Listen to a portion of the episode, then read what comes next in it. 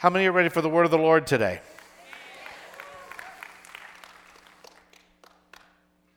I got to be honest. What I'm presenting to you this morning is not what I had planned to be sharing with you today. Um, for a couple of weeks, maybe three, I've actually been preparing a message for a while on the judgment seat of Christ. The judgment seat of Christ.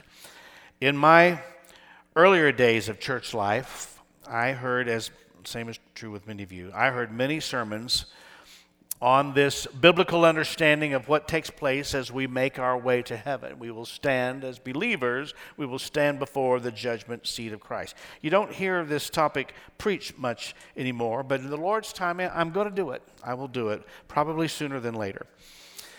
However, um, this week, something nudged my heart. And I felt the prompting of the Lord directing my thoughts in a completely different direction. And I'm trusting the Holy Spirit. How many know you can trust the Holy Spirit? Trusting the Holy Spirit that this message is today is for at least a couple of you, and I believe that it will be. Turn in your Bibles to Psalm 3, the third Psalm. And when you get your Bible open to the third Psalm, Psalms is right in the middle of your Bible. I want you to stand and we're going to read this psalm together. Everyone standing, please, for the reading of the word. Psalm 3. It will be familiar to you because you've heard our choir, our wonderful choir, sing this psalm to us many, many, many times before. Psalm 3. This is yet another of the psalms given to us by David but let's put just one little piece of context into it. This psalm is directed from the time when he was fleeing from his son Absalom. His son, in rebellion, had turned against his dad, David, and had his whole group with him that was also in rebellion, and they were uh, out to destroy David completely. And so that chase was on, and here is what David then said in Psalm 3. Would you read it with gusto, please? Lord.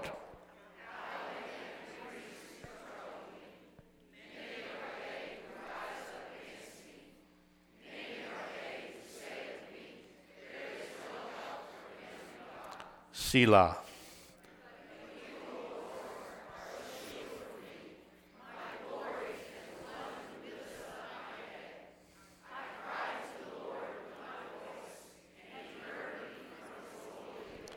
Selah. I lay down.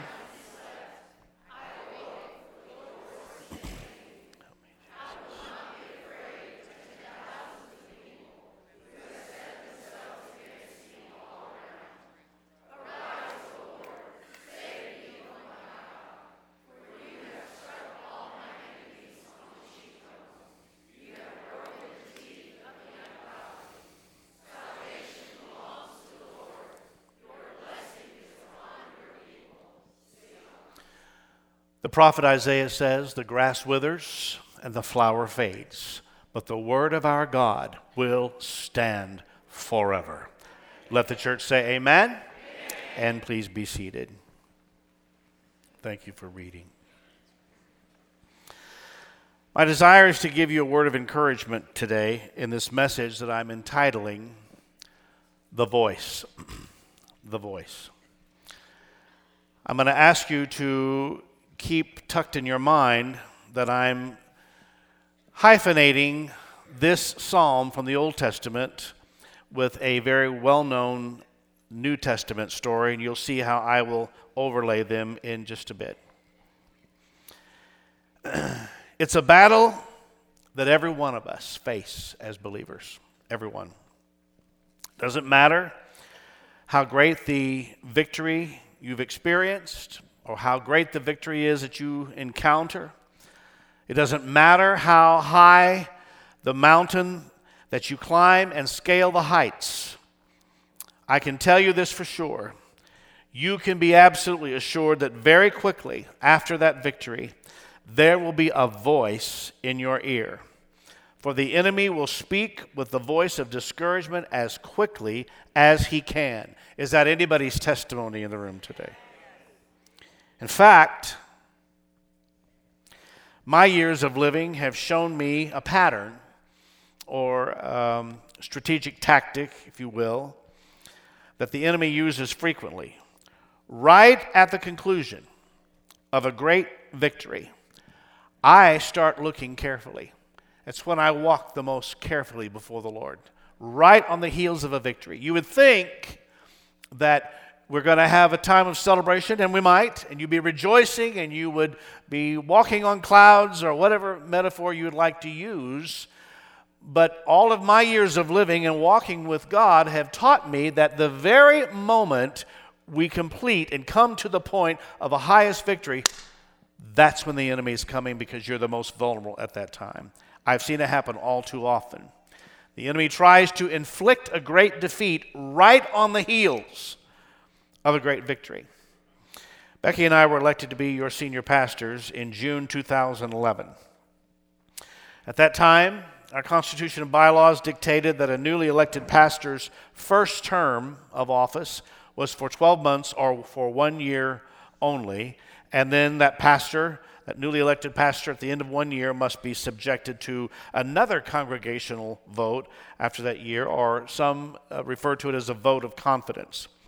So in June of 2012, I, it could have happened at the April business meeting, but I think it was June of 2012, essentially 12 months after the first vote. You graciously, as a fellowship, gave us a unanimous vote of confidence that you wanted us to remain in the office of senior pastor. Now, most pastors would go home feeling pretty good about that. Uh, I understand that there, I am connected to a wonderful network of pastors across this country, and uh, we know how the, these kinds of things go. And I understand that there are very few pastors who receive a unanimous vote. So I went home that night and I tried to go to sleep. And guess what happened? The voice showed up in my head. And that voice said something like this Huh, unanimous vote, huh? But you feel good about that. But you know, so and so wasn't there tonight. Because you can be sure if they had been there, it would not have been a unanimous vote in your favor. You know, Brother Wilson and Sister Jones, they weren't there. They would have never voted in your favor. I tried to pick names that I thought were very generic. I finally laid there and said to myself, because this is not my first rodeo, if you will, I thought, this is utterly ridiculous. Dan, you should be happy with results of this evening, with the confirmation God has given to his people. So stop all that nonsense, close your eyes, and go to sleep. And that's exactly what I did. But I wonder, have you ever had that negative voice fill your thoughts and your mind? Wave at me if you've had that happen. The rest of you, you can leave now.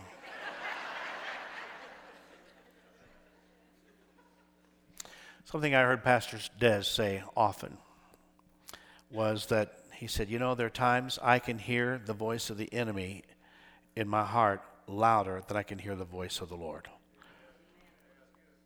That was always a great encouragement to me. If it could happen to Pastor Des, then maybe I'm not as bad off as I thought I was when I was having those thoughts. Much in the same way that a great victory in your life will typically summon the enemy to come quickly and loudly speak discouragement and defeat, something else can happen. Physical pain will do the same thing. It can summon the enemy very, very quickly. I called this week to pray with a dear lady of this fellowship who has been dealing with significant physical pain. She wasn't trying to be dramatic. Without any effort toward drama, she described or did her best to describe to me how intense the pain has been that she's coping with. And then she said this. She said, Now, this is a seasoned believer. She said, Pastor Dan, if I am honest with you, the devil has been having a heyday in my mind. My thoughts have gone to some pretty crazy places. I thought, Mm-hmm. I've known this lady quite well for decades. She is not given to be a complainer. She's actually quite a positive person. And I knew for her to even make that statement to me that she was understating the intensity that she was experiencing. You know, it's, it's bad enough that you have to cope with the physical pain. Those of you who, who've have that, that has been your journey. But at the same time, most of us also have to cope with emotional pain and spiritual pain, if you will, because hopelessness sets in when your body is hurting. Hopelessness sets in. And your thoughts can easily go like my thoughts have been when I have been in intense pain. It goes something like this Well, if this is the bane of my existence, if this is what life is going to be from this point going forward, hey, let's just punch my ticket right now. Let's get on to heaven right now because I can't take this. It's the voice within. The voice within. And when King David wrote our text that you just read to me from Psalm 3, he was struggling with the same kind of struggle. He was struggling with his awareness of his past failure and present weakness. So when you put that together, and which that's what the voice is trying to get you to focus on. You put it together, past failure and present weakness. All of a sudden, that causes you to spiral down. And it's true at this point of his life. David had experienced great failure. He had made a terrible mistake. But who of us in this room could not say that? We've all made mistakes. We've all had failures that we would put in the pretty big category. Is there one of us in this room this morning who, when you look back over your life, is there anybody in this room that says, I can easily identify mistakes that I have made? That's a soft, precious little amen that you gave me there. There's things in all of our lives we wish we had done better. But it would appear in David's writing that he did not fully realize, actually, that he was actually still on the victory side. And I think that's true of all of us. Think about it God was still proud of him, he was still a man after God's own heart.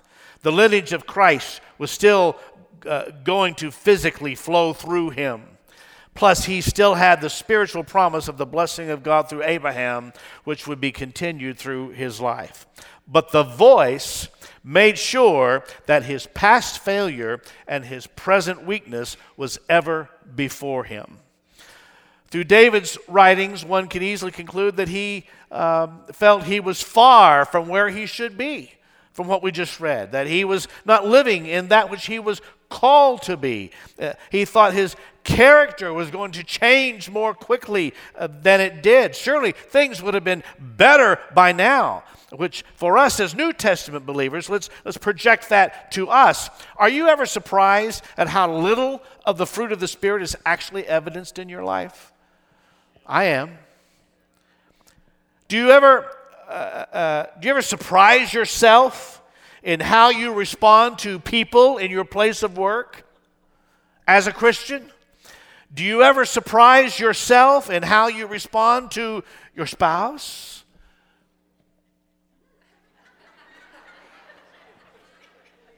Well, they like that, Dan, for sure. Do you ever surprise yourself in how you respond to your family?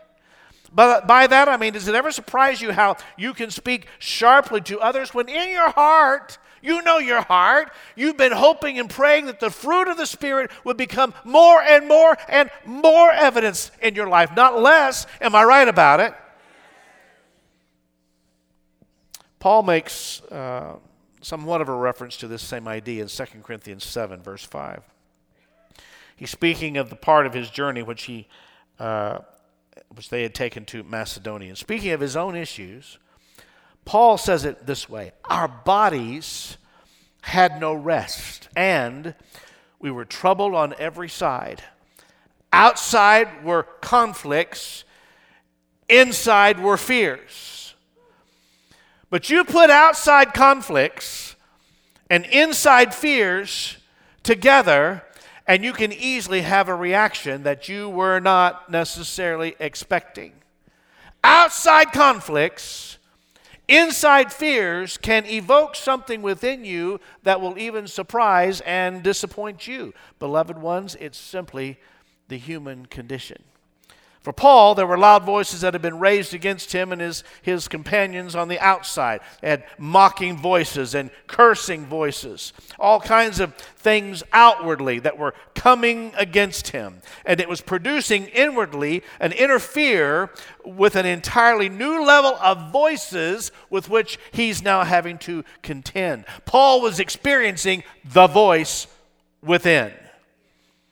It was the same thing for uh, King David in our Psalm 3 text because of the depth of his struggle, in this case, the struggle with his son and his son's companions. They were out to kill him and they were chasing him and they were functioning in total rebellion.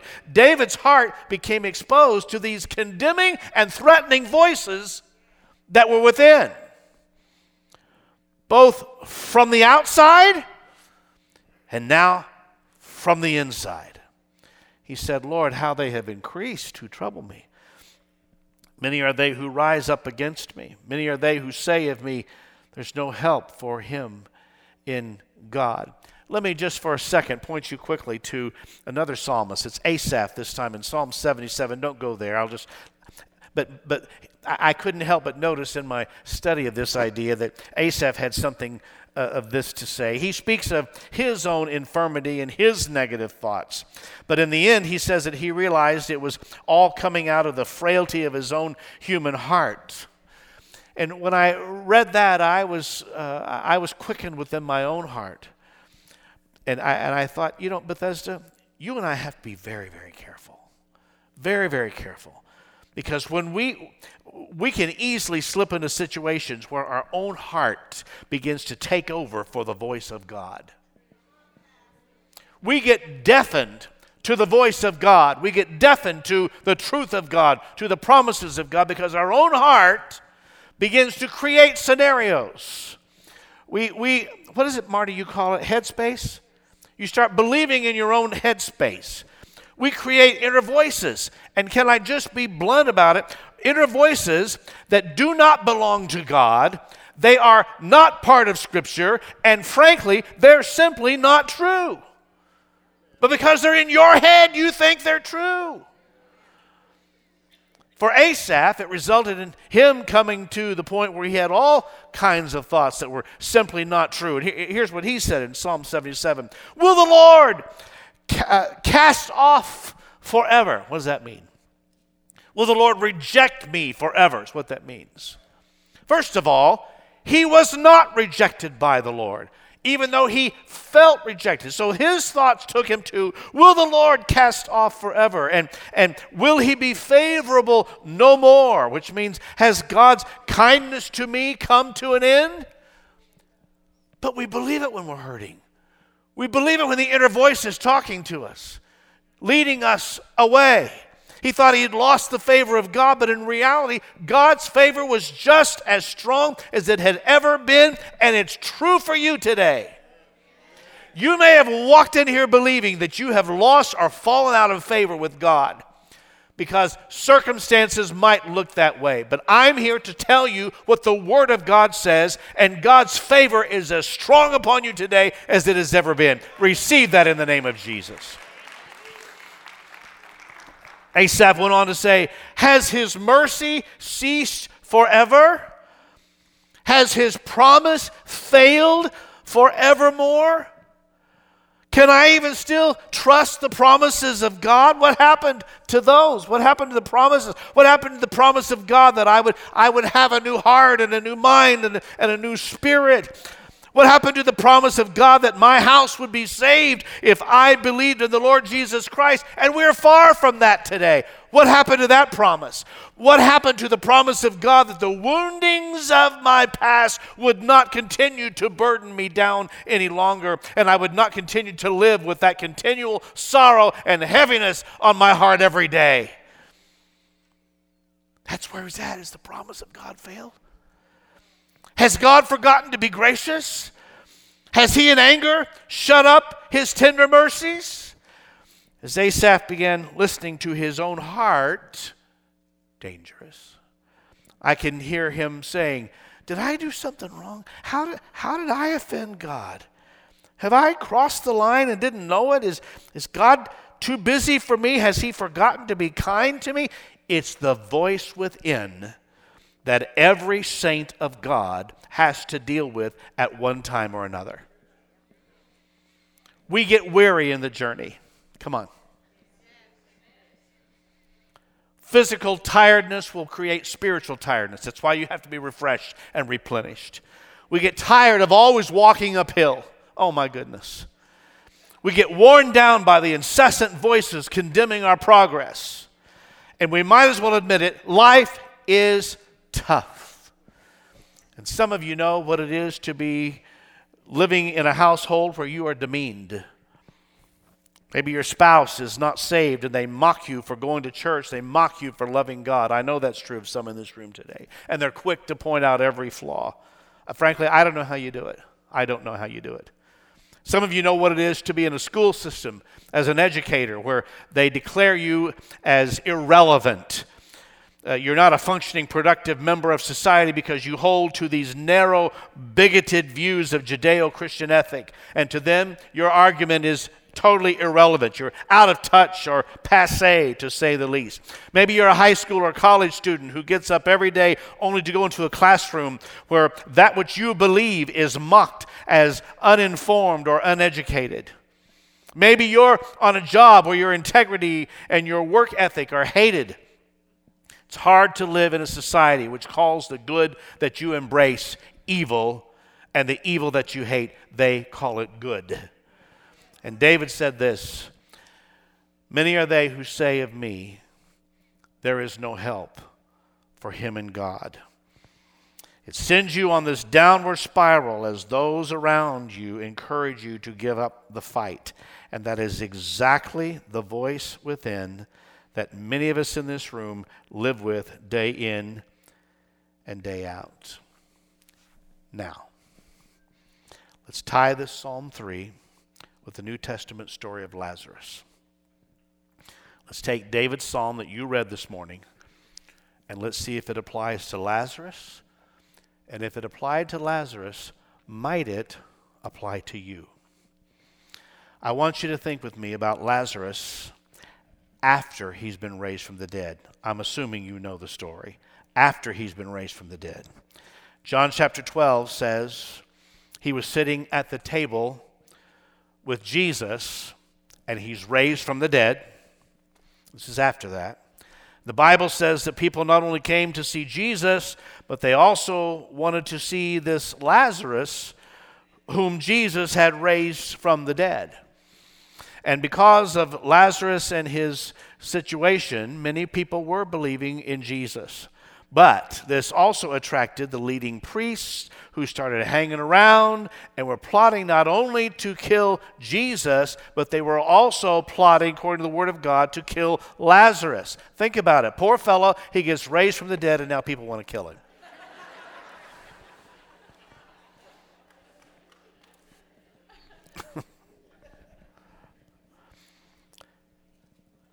let me um, let me play with this a little bit in your mind. In my imagination, I can see people coming to the table asking Lazarus, so how did it happen? How, you know, you all wrapped up? And yeah. What was that experience like? How did you get this divine life infused within you? And I can almost hear Lazarus trying to explain his story. You know, I could increasingly hear voices. I was so down and despondent. Things were, things were looking so bad for me. Jesus had been to our home before, and he was almost like part of our family, me and Martha and Mary. I, I was just sure, just sure he was going to come and help me. He, a friend. But as life began to ebb away from my body, all around me, I could, I could hear people talking. I heard these voices talking about how hopeless my situation was and how not only was it hopeless, but moment by moment it was getting worse. Wasn't getting better, I was getting worse. But that's, is that a voice you've heard? The hopelessness of believing your children are going to come to God, but the moment by moment circumstances with them seem to be getting worse and not better. Jesus doesn't seem to be showing up no matter how much you've prayed, or you've prayed for the people on your job, but moment by moment, your job situation's getting more complicated and, and, and, and, worse and more tense and more difficult. I hear Lazarus say, I heard voices around me as I was lying in my place of despair. And for some unknown reason, I don't know why, Jesus had not come. And then the moment came when I heard voices saying that for me, that, that the end had come. They knew I was at the end. Now remember, David said, Many are they who say of me, there is no help for him in God. Please understand, listen carefully. That is the ultimate goal of the devil. His goal is to get you to agree in your heart to that statement, to get you to the place of saying, Not even God can help me now. And even if he could, it appears he's not going to. If he can get you to that place, he has won. I'm sure God has found some flaw in me. His promises to me no longer apply. I've fallen out of favor with God. God is obviously angry with me and has shut up his tender mercies from me. And finally, the voice comes which says that the end has come. And here's Lazarus sitting around telling his story to people. And also, my own voice in a final inner cry for mercy before I, before I fell asleep. Psalm 3, verse 4, you read it. But I cried to the Lord with my voice, and he heard me from his holy hill. I lay down and slept. Why has the Lord directed me to this passage this morning? I don't know. Only He knows. But I suspect that this verse describes somebody in this house today. You cried when you went to sleep last night. You don't know how you're going to get out of your situation. You see no light at the end of the tunnel. Before you fell asleep, you uttered one more last cry Oh, God, please help me. I don't know how I'm going to go on.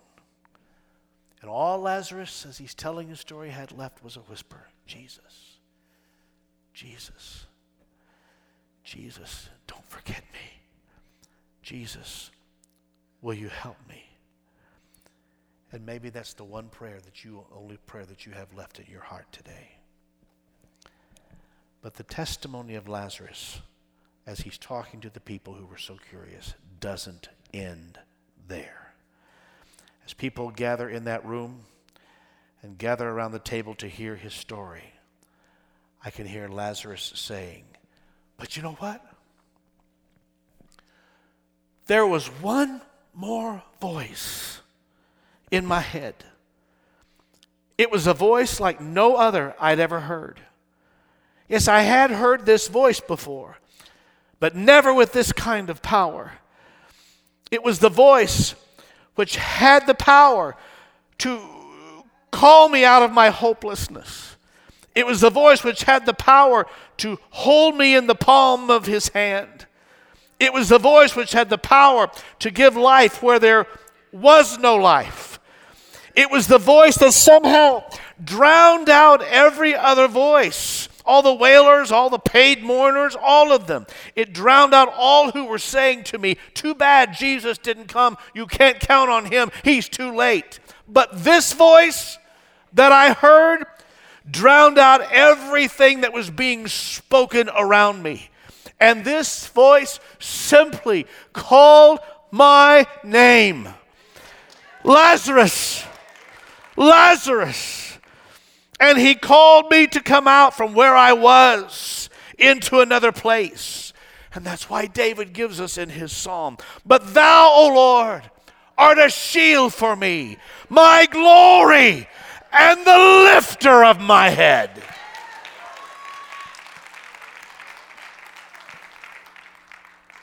In this instance, when David uses the word glory in this his psalm, it means substance.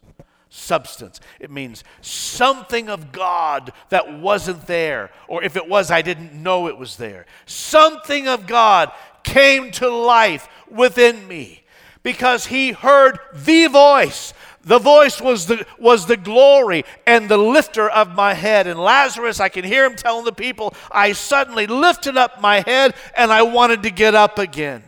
I had slept long enough and I heard a voice calling me. I heard the voice that was saying to me, I will never leave you. I will never forsake you. I heard the voice saying to me, A nursing mother can forget her child, but I can't forget you, for I have engraved you in the palm of my hand. I heard the voice saying to me, I give you power to tread on serpents and scorpions and over all the power of the enemy, and nothing by any means shall harm you. That's the voice I heard. I heard the voice saying to me, Come to me if you are weary and heavy laden, and I will give you rest. Come learn of me, for I am meek and lowly of heart, and you shall find rest unto your soul. That's the voice I heard. I heard the voice saying to me, If anyone is thirsty, let him come and drink freely from the fountain of life. He that believes on me, as the scripture said, out of his inward parts shall flow rivers of living water. I heard the voice saying to me, I come to give you life and give it more abundantly. Somebody shout hallelujah in this house. I heard the voice saying to me that no weapon formed against you shall prosper, and every tongue that rises against you in judgment you shall condemn. This is the heritage of the servants of the Lord, and their righteousness is of me, saith the Lord. I heard that voice louder than any voice I had ever heard before. Oh, blessed be God. I heard the voice that has the power to create. I heard the voice that can say, Let there be light, and there was light. I heard the voice that can divide the waters above from the waters beneath. That's a powerful voice, folks. I heard the voice that can establish continents and oceans. I heard the voice that has the power to create life where no life exists. Oh, I, I heard that voice that breathed into a pile of dust in the face of the earth and said, Live! And Adam became a living soul. That's the voice I heard. Shout hallelujah to the name of Jesus. I heard the voice like no other voice.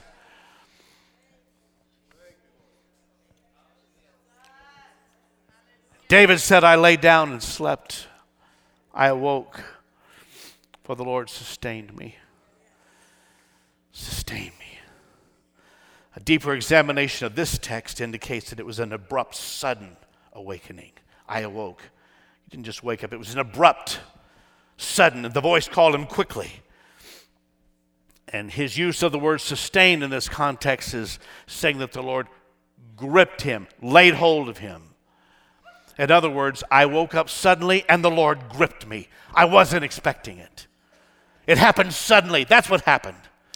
I came to church like I always do every Sunday morning, but this morning I was in despair like I've never been in my life. But suddenly, suddenly, suddenly, I heard the voice of God speaking to, uh, to me in a way that awakened me. It gripped me, it laid hold of me, it lifted me, and gave me the courage to get up. And I heard the voice telling me, You only have a little strength, but I have placed before you an open door that no man can shut. And that is exactly why, as I overlay these passages, that's why David said, I will not be afraid of ten thousands of people who have set themselves against me all around. In other words, 10,000 people cannot shut the door that God has opened before you. God destined your life and mine to be victorious. He called you to be a song of praise to His name on the earth. He called you to be more than a conqueror. He called you to stand when no one else can or will stand. He called you to give voice to what God alone is able to do in those who are surrendered to Him. 10,000 people cannot close the door that God has opened before you. And I believe Lazarus could echo the words of David when he said, I will not be afraid of ten thousands of people who have set themselves all uh, around, around me all around. Arise, O Lord, save me, O my God. For you have struck all my enemies on the cheekbone. You have broken the teeth of the ungodly. Salvation belongs to the Lord. Your blessing is upon your people. Paul the Apostle would say it this way to the Romans. He says, As it is written, for your sake we are killed all day long, we are accounted as sheep for the slaughter. Yet in all these things, we are more than conquerors through him who loved us. Say more than conquerors. More than conquerors. Though an ungodly world stand against us, though every demonic voice of hell tries to play out in your mind to oppose you, though the condescending spheres of this generation look down upon us. No, sir, you and I are more than conquerors through him that loved us. Blessed be the name of Jesus forever. We live on the winning side. We stand on the foundation of truth. For Paul said, Oh, what a brilliant passage. I am persuaded that neither death nor life, nor angels, nor principalities, nor powers, nor things present, nor things to come, nor height, nor depth, nor any other created thing shall be able to separate us from the love of God, which is in Christ Jesus our Lord. I will not be afraid of ten thousands of people who have set themselves against me all around. That's the voice I'm going to listen to. How about you today, Bethesda? Jesus, you are my glory, and you are the lifter of my head. You know what, church? I've read the end of the book, and we win this war.